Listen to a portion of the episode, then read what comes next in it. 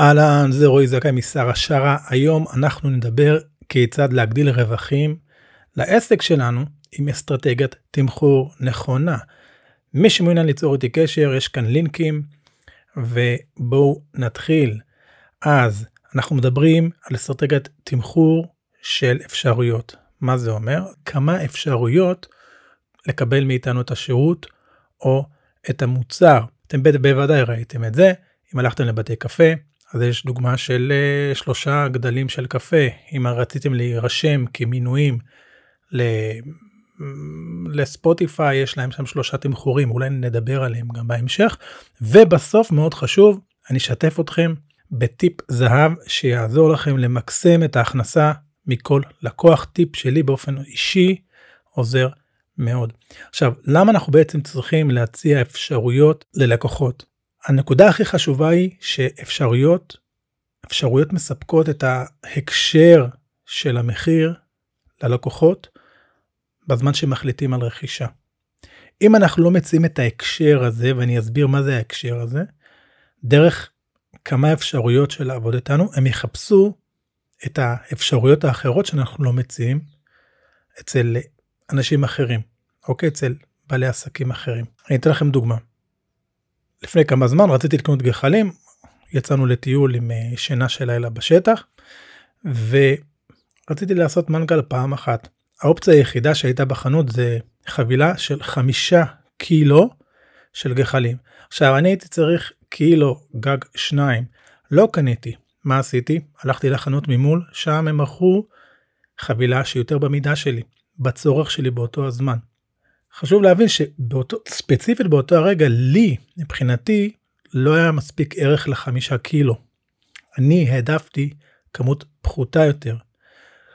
ואם לדוגמה יגיע מישהו אחר לאותה החנות, אבל נגיד שזה עכשיו אה, פסח, והוא מתכנן לעשות, לעשות מנגל בבית, חג ראשון, חג שני, וראה את החבילה של החמישה קילו, אמר, אחלה, זה אפילו יותר טוב לי, כי זה מספיק לי, אני אניח פשוט את החבילה בבית, אני אעשה את זה פעם ראשונה, פעם שנייה, פעמיים חמישה קילו זה בדיוק מה שאני צריך במקום לקנות שתי חבילות, מה גם שיש לי מקום לאחסן את זה. אני הייתי אה, בתנועה, נייד, ברכב, לא רציתי את החמישה קילו האלה שישבו לי בבגאז', פחות התאים לי, וגם עשיתי מנגל רק פעם אחת. מה אנחנו למדים מכך? שהערך שהלקוח, הלקוחות תופסים לגבי מה שאנחנו מציעים, וזה יכול להיות כל דבר, אם זה מוצר פיזי או שירות, מחיר גבוה, מחיר נמוך, הערך הוא סובייקטיבי, כל אחד תופס אותו בצורה שונה, כל אחד מוכן לשלם סכום אחר, סכום שונה, לאותו המוצר, בזמנים שונים ובהקשרים שונים. אז אם אני אעבור ליד חלון אה, ראווה של חנות תכשיטים ואני אראה עגילי זהב נשיים מאוד יפים, אני לא אשלם על זה שקל. אבל אם תעבור עכשיו בחורה ליד זה, היא תעצור ואפילו תשקול לשלם אלף שקלים על אותו דבר שאני לא מוכן, שאני מוכן לשלם, לשלם עליו אפס שקלים, וזה אותו המוצר. אנחנו חייבים לספק את ההקשר, כי ככה יש לנו יותר השפעה על כיצד הלקוח או הלקוחה תופסים את הדברים. זה מייצר יחסיות. יחסיות של המחיר. ככה המחירים הם לא אבסולוטיים, והם מבינים אם זה יקר או אם זה זול. אני אתן לכם דוגמה ליחסיות, דוגמה שמי שמבקר מדי פעם בתל אביב, בתל אביב מכיר את זה. נגיד, אני עכשיו בונה סיפור מהראש. דנה גרה במעלות והשתחררה מהצבא, ובצבא הכירה את החברה שלה ליטל, שגרה בתל אביב, אך עכשיו עברה לגור בתל אביב בדירה שכורה, והיא רוצה לבקר אותה. לקחה את הרכב של ההורים ונסעה ממעלות לתל אביב. והווייז אומר לה, תקשיבי, הנה נכנסה לתל אביב, עוד 100 מטר את מגיעה ליעד, לבית של החברה שלה, לבית של ליטל. ואופס, 100 מטר לפני הבית היא רואה חניה. אומרת, אה, מה, זה 100 מטר ללכת, מה פתאום? והיא ממשיכה. ונחשו מה? היא לא מוצאת חנייה, אין חנייה. ובדיעבד היא מבינה, וזו יחסיות, היא מבינה שבתל אביב למצוא חנייה 100 מטר ליד הבית וללכת 100 מטר, זה טוב. זה נקרא לייצר יחסיות, בסדר? אז אנחנו חייבים לקחת את היחסיות הזו ולהסביר ללקוח על ידי אפשרויות מה המחיר שיכול להתאים לו, מה אחת מהאופציות שייתנו את הערך הכי גבוה למה שהם, הלקוחות רוצים באותו הזמן. אז הבנו שבאפשרויות מחיר של תמחורים, אנחנו עוזרים ללקוח להחליט כמה שווה לו המוצר. או במילים אחרות, אם אנחנו ניתן לו רק מחיר אחד, הוא יתקשה להחליט אם זה שווה לו את המחיר הזה. ומה יקרה?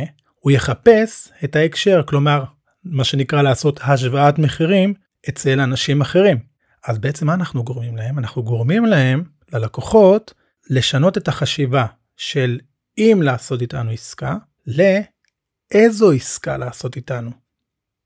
אני שוב חוזר, אנחנו גורמים לשינוי מחשבתי אצל הלקוח, כשהוא מגיע אלינו, לשנות את החשיבה שלו מ"אם לבחור בנו או באחרים בתחום שלנו", ל"כן, לעבוד איתכם נשמע לי הגיוני, אבל אני רק מתלבט באיזו אפשרות של אינטראקציה לעבוד איתכם.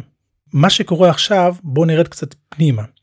בדרך כלל אנחנו ניכנס ואנחנו נראה שלושה סוגי תמחורים, זה יכול להיות גם שניים, זה יכול להיות גם ארבעה, לעתים אפילו חמישה, זה תלוי באיזה תחום אנחנו נמצאים. בפסיכולוגיה התנהגותית יש מושג שנקרא ארכיטקטורת בחירה, וזה אומר לכוון את הלקוח לרכישה של האופציה שאנחנו רוצים שהוא יבחר או היא תבחר. אני אתן לכם אה, דוגמה, אם אני אלך עכשיו לבית קפה, אני אראה קפוצ'ינו בשלושה גדלים, גדול, בינוני וקטן. עכשיו, הקטן יעלה 13 שקלים, והבינוני 16 שקלים והגדול 18 שקלים. שמתם לב מה קרה כאן? בעצם יש לנו פער יותר גדול בין האופציה של הקטן לבינוני, 3 שקלים הבדל, לעומת הבינוני והגדול. כלומר, אנחנו רוצים, בסופו של דבר אנחנו נעדיף שהלקוח יקנה את הבינוני, ואולי אפילו את הגדול, שם יש לנו יותר רווחים. אז אנחנו כבר מבינים כאן מהבית קפה שהנדס את ארכיטקטורת התמחור שלו, שהוא יטה את החלטת הלקוח, לקוחה, לכיוון מאוד מסוים. וזה היכולת שלנו, והיתרון שלנו, כשאנחנו בוחרים באפשרויות של כמה אופציות של תמחור. בסדר? ב, נקרא לזה אסטרטגיית האפשרויות. אז כפי שציינתי, יכולות להיות כמה אפשרויות. יכולות להיות 2, 3, 4, 5. אנחנו לא רוצים שיהיה יותר מדי, כי יותר מדי יכול לשתק אותנו. אנחנו מכירים מצב שאנחנו מגיעים למסעדה ורואים תפריט עשיר, עשיר מאוד, והרבה פעמים אנחנו שואלים את המלצר או המלצרית, תגידו מה, מה עדיף כאן? למה? כי עודף האפשרויות יכול לבלבל אותנו, יכול להלחיץ אותנו כלקוחות. אגב, המצב המוכר הזה שבו אנחנו מאוד מתלבטים בין הרבה אפשרויות בחירה, נקרא פרדוקס הבחירה. לכאורה מי שהציע לנו את כל המבחר הזה חשב שהוא עושה עמנו חסד, אבל למעשה מכביד עלינו את הבחירה, ולמעשה, יותר מזה, יכול להיות שאפילו גורם לנו לנטוש, ללכת אחורנית ולוותר על הרכישה. והייתי עכשיו רוצה להדגים איך אפשרויות בחירה בעצם מגדילות את ההכנסות שלנו. ובואו ניקח לדוגמה מצב שיש לנו שתי אפשרויות לעומת שלוש אפשרויות. ואנחנו נראה איך שלוש אפשרויות מגדילות את הרווחים שלנו בסך הכל כשאנחנו עושים ממוצע. אז נגיד שאני מוכר מלאבי ויש שתי אפשרויות של מלאבי. לא ניכנס עכשיו מה יש באפשרויות האלה, נגיד שתי אפשרויות של מלאבי. מלאבי אחד עולה 10 שקלים והשני שווה 15 שקלים. אם אני כבעל העסק, המלאבייה, אני אעשה ממוצע של הרכישות לאורך זמן, אז הממוצע של הרכישות יהיה בין 10 לבין 15, כלומר בין האופציה היותר זולה לבין האופציה היותר יקרה. עכשיו מה יקרה אם אני אוסיף אופציה שלישית, נגיד של 20 שקלים? מה שיקרה לרוב זה שסכום הרכישה הממוצע יעלה מבין 10 ל-15 שקלים שהיה, יעלה לכיוון ה-15 שקלים ואולי אפילו טיפה מעבר ל-15 שקלים. עכשיו אז בואו נגיד, נוריד את האופציה הגבוהה, נשאר עם שתי אופציות, ובמקום להוסיף אופציה גבוהה, אנחנו נוסיף אופציה שלישית שהיא דווקא תהיה נמוכה. נאמר של מלאבי שעולה 5 שקלים, אז יש לנו כרגע מצב של 5 שקלים, 10 שקלים ו-15 שקלים, שלוש אפשרויות. מה יקרה אז? בוודאי אנחנו כבר מבינים שמה שיקרה הממוצע, ממוצע הרכישות לאורך זמן של כלל הלקוחות שלנו, ירד, ייתכן אפילו מתחת ל-10 שקלים. למה זה? למה זה קורה?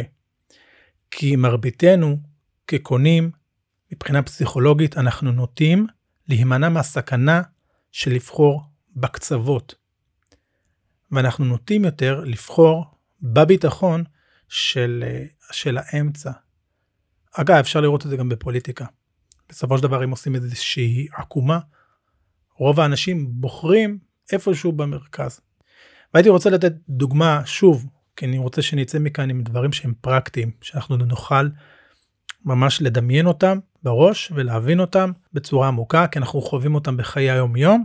עוד דוגמה של אוכל, כן, אני מת לאכול כרגע, אז ככה, נאמר שאנחנו מגיעים לפיצה וזה משהו שהשתנה לאורך זמן, אני חושב שהרבה מהפיצריות אה, הצליחו אה, לבנות אסטרטגיית תמחור שיותר רווחית להם. אז אה, יכול להיות שפעם היינו מגיעים לפיצריה והייתה שם אה, פיצה משולש ואז פיצה אישית ולאחריה האופציה השלישית הייתה פיצה משפחתית. מה שקורה היום בהרבה פיצריות יש פיצה אישית ואז אה, פיצה בינונית לאחר מכן פיצה משפחתית שפעם הייתה הכי, הכי גדולה ומעבר לזה יש פיצה ענקית.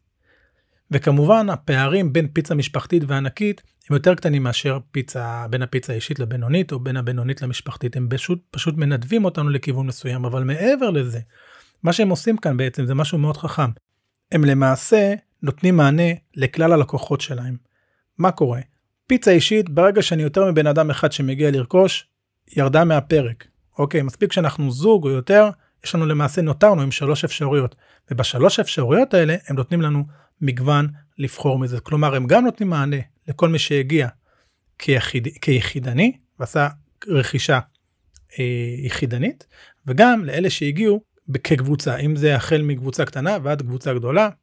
כאן מתוך הידע של השטח שלהם הם יודעים מי כלל הלקוחות שלהם והצליחו לתמחר וליצור אסטרטגיית תמחור שמכסה להם את כלל הלקוחות וכמובן רווחית בסופו של דבר. ושוב כמו שאמרתי גם כאן הם בונים ארכיטקטורת בחירה בעצם מנתבים אותנו לבחור באופציה שהיא גם תענה על הרצונות שלנו ותעניק לנו את הערך שאנחנו רוצים אבל כמובן גם שהיא תהיה להם כלכלית ורווחית יותר. ועכשיו לסיכום ביחד עם טיפ זהב. כשאנחנו מציגים אפשרויות אנחנו רוצים להתחיל עם המחיר הגבוה ראשון מכיוון שזה המחיר הראשון שהלקוחות נתקלים. ולמעשה מה שאנחנו עושים אנחנו עושים עיגון המחיר שאנחנו רואים הראשוני הוא נהיה נקודת ההתייחסות שלנו. ואם מישהו מגיע ושואל אותי כמה עולה המוצר ואני אומר לו אלף ולאחר מכן אני מונה אפשרויות של 750 או 500 אז כמובן ה-750 נראה יחסית יותר זול מאשר הייתי מגיע וישר אומר לו 750 ולאחר מכן 500 אז כדאי לנו להתחיל עם המחיר הגבוה דבר ראשון זה יכול להיות בשיחה וזה יכול להיות גם איך שאנחנו מציגים את המחירים באתר שלנו. יכול להיות שאת האופציה הגבוהה אנחנו נשים בראש העמוד ולאחר מכן האופציות היותר נמוכות או שנשקול להציב אותן את האפשרויות אחת לצד השנייה מימין לשמאל או משמאל לימין. אנחנו שוב אנחנו צריכים לבדוק היכן העין נופלת. דבר ראשון כשמישהו נכנס לדף, ה, לדף הנחיתה שלנו לאתר שלנו ושם בעצם לעגן להניח את המחיר הגבוה קודם כל. בנוסף אנחנו נתחיל עם המחיר הגבוה. הרבה פעמים לא מתוך כוונה באמת למכור את האפשרות הכי יקרה, אלא שהאופציות האחרות ייראו יותר תואמות מבחינה כספית, שירגישו יותר ברות השגה עבור הלקוחות. ומעבר לזה, מעבר לזה, האסטרטגיה הזאת של התמחור, תמחור האפשרויות, מלבד כל היתרונות שראינו עד עכשיו של התמחורים, היתרונות הנוספים זה שזה מוציא אותנו מקצוענים, זה מוציא אותנו קשובים לרצונות של הלקוחות, וזה מוציא אותנו בעלי ניסיון כי בתת מודע הם מבינים שבנינו את האסטרטגיה הזאת של התמחורים אחרי ניסיון של שנים עם לקוחות והיכולת שלנו לאפיין מי הם באמת האנשים שאנחנו נותנים להם את הערך של המוצר או השירות שלנו. זהו, אני רועי זכאי, מקווה שהדבר הזה עזר לכם, ואני מזמין אתכם למי שמעוניין ליצור איתי קשר, יש כאן לינקים, ועד הפעם הבאה. ביי ביי.